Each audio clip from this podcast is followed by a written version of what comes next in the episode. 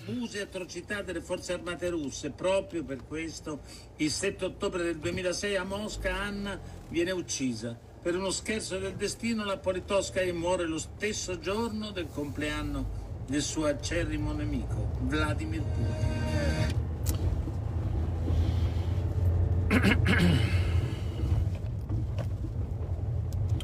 si riparte verso nuove avventure.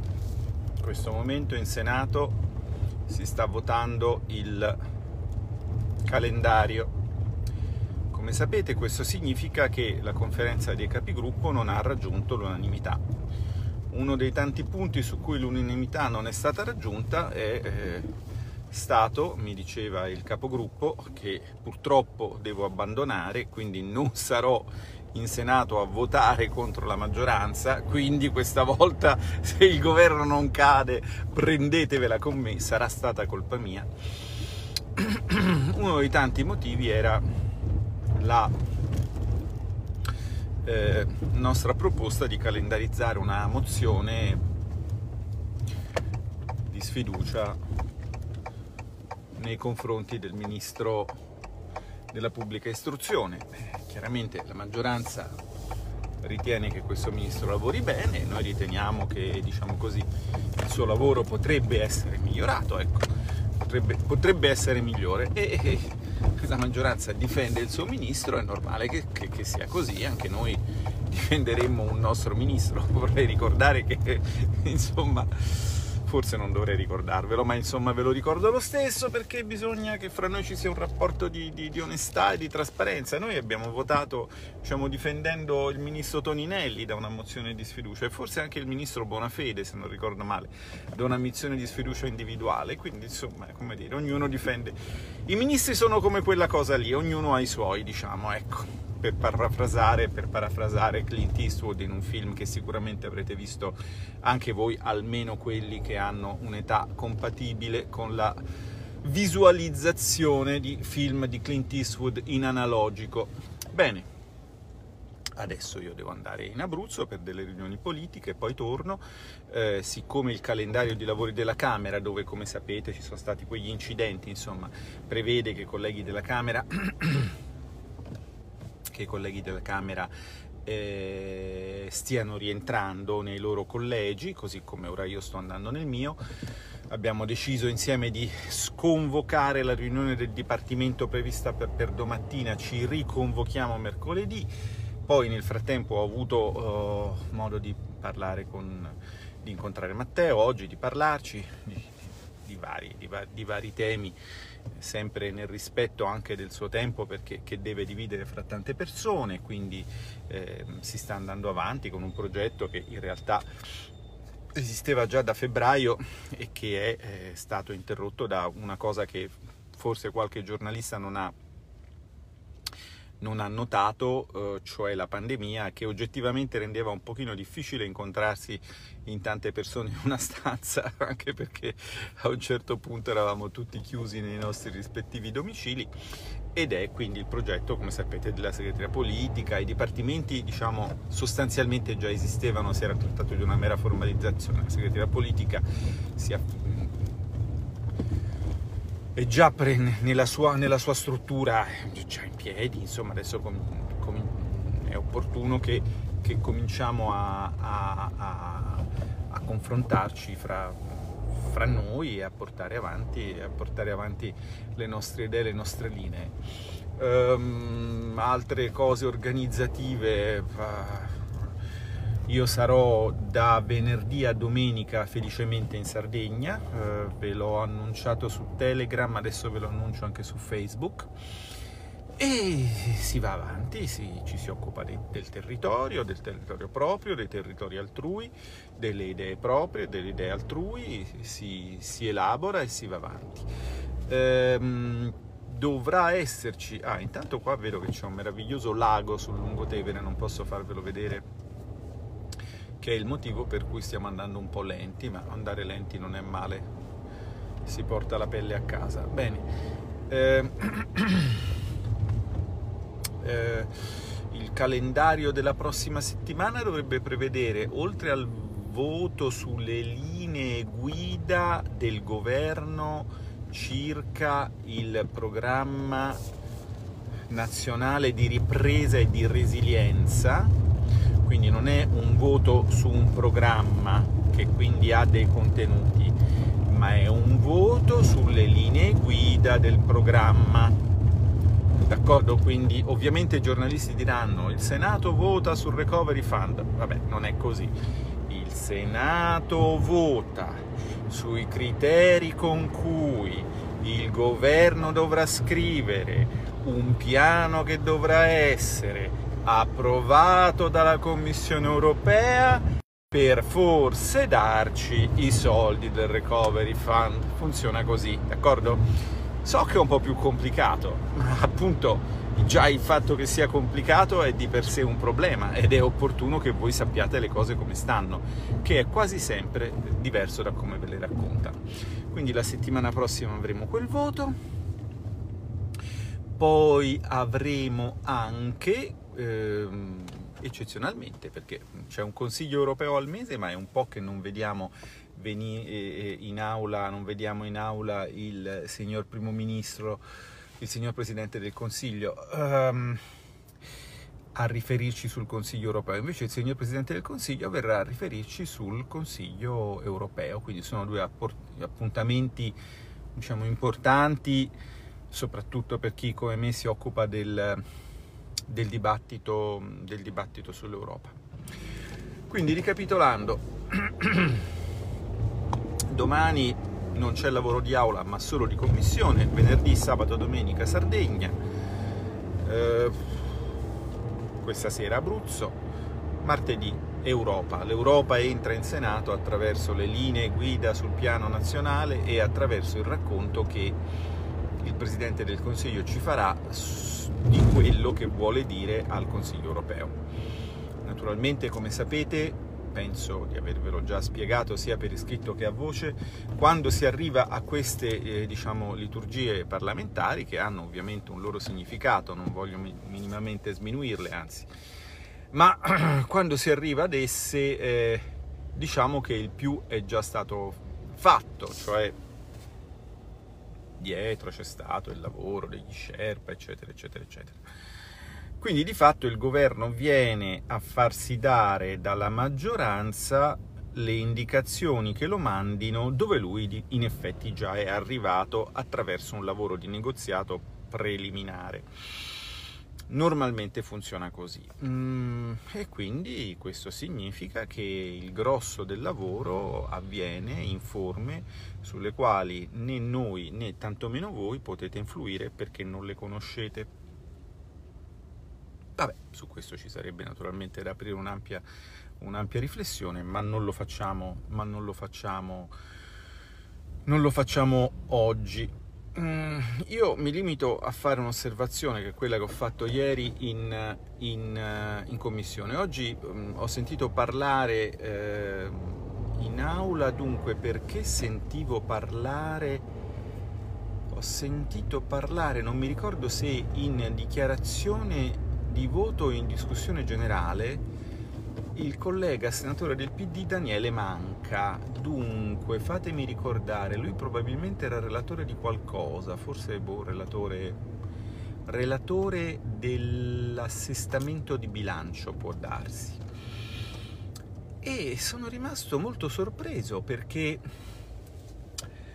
il collega Manca ha ehm, espresso, diciamo così, tutta la sua soddisfazione per il fatto che l'Europa non fosse più quella dell'austerità, eh, non viviamo più in un mondo in cui eh, le riforme significano tagli lineari, mi ricordo questa frase, lo rinverrete sicuramente nello stenografico di aula, eh, adesso l'Europa è cambiata, io devo dire, sapete, diciamo, visto che va di moda il femminicidio, avete presente quando, non so, un, una donna si innamora di un, di un, di un ubriacone che la, che la, malmena e poi purtroppo e non riesce a separarsene e poi alla fine finisce male, no? E, ehm, tragedie che si sono sempre verificate, purtroppo purtroppo sempre si verificheranno perché, perché, perché diciamo, una certa quantità, un minimo sindacale di male comunque è previsto nella storia dell'umanità. L'attenzione di tutti è necessaria per evitare che si presentino, ma appunto purtroppo non so perché queste attrazioni fatali, queste attrazioni fatali sono ricorrenti. Tant'è vero che, se non ricordo male, ci fanno anche una serie televisiva su sta roba qua. Ecco, io uh, ascoltando il, il, il, collega Manca in qualche modo ho visto questa, questa donna brutalizzata da una violenza cieca, feroce, sostanzialmente poi anche immotivata, eh, come si presume che la violenza sia, nel senso che personalmente non vedo mai particolari motivi per arrivare alla violenza, che però pensa che no, ma in fondo lui mi ama e quindi, for, e quindi mm, eh, mm, cambierà, oggi giornata, oggi è così, però... E, e non ha il coraggio di andarsene. Perché, detto fra noi, trovate sul canale Telegram mio, appunto, di Alberto Bagnai, un documento redatto dal gruppo parlamentare della Lega al Parlamento europeo, che spiega perché questa idea che il PD da, diciamo, da coniuge malmenata racconta a se stesso circa il fatto che l'Europa, cioè il marito violento, sarebbe cambiato o cambierà o potrebbe cambiare, ma avrà anche un fondamento, ma se un fondamento c'è, non è sicuramente nella struttura del cosiddetto Recovery Fund, che è quello che diciamo, gli acculturati chiamano found, non si sa perché, forse perché pensano al lost and found, cioè agli oggetti smarriti dell'aeroporto. Ecco, diciamo che quei soldi, oltre a essere un oggetto smarrito, sicuramente non sono una prova del fatto che l'Europa è cambiata, perché se vi andate a leggere il documento che vi ho lasciato su Telegram, vedrete che non è assolutamente vero, anzi è direi piuttosto, piuttosto confutato dalle regole di attribuzione e di eh, gestione di questi soldi, che l'Europa abbia abbandonato la strada dell'austerità non è così, non è così perché non si vuole che sia così, o più esattamente perché si vuole che non sia così. E questo noi ve lo abbiamo detto e ve lo abbiamo detto perché lo sapevamo e lo sapevamo perché essendo europei e non europeisti abbiamo i nostri contatti a Bruxelles. E quindi sappiamo e sapevamo e ve lo abbiamo detto, che naturalmente gli affettuosi colleghi lituani, ma anche, ma, ma anche rumeni, ma anche irlandesi, ma anche portoghesi, eh, quando parlavano fra sé nei corridoi diciamo, della commissione, dei direttorati tecnici diciamo, di quello che stava per succedere, davano assolutamente per scontato che comunque l'Italia non sarebbe stata un beneficiario netto. E infatti tutti quelli che parlano di Italia beneficiaria netta finalmente grazie alla credibilità di Conte. Suona un po' strano, no? Eh, infatti suona strano, infatti non è vero. Purtroppo chi sarà stato un beneficiario netto, un po' come nel caso del Covid, si scoprirà solo, diciamo, alla fine. Non voglio togliervi la sorpresa, ma posso dirvi che non saremo noi. E allora eh, questa retorica del fatto che questa volta è diverso e che questa volta eh, l'Europa non è più cattiva, l'Europa non è più matrigna ma madre, eh, questa volta eh, il, il, marito ubriacone in realtà è solo un po' allegro e mi ama e non sta per rifarmi un occhio nero, ma io questa storia sinceramente ehm, trovo che sia manchevole se confrontata con le carte. E questo non mi preoccupa perché io desideri affermare una mia supremazia intellettuale o culturale, ma io preferirei essere un fesso e avere un governo di persone informate che vanno a negoziare. Invece purtroppo questo atteggiamento, questa, il, questo volersi illudere che grazie a al proprio prestigio, no? questo governo è ascoltato ed ha sconfitto l'austerità in Europa, quando in tutta evidenza non è così, mi preoccupa perché significa che chi va a negoziare in Europa ci va sostanzialmente non avendo capito e non volendo capire che cosa succede lì.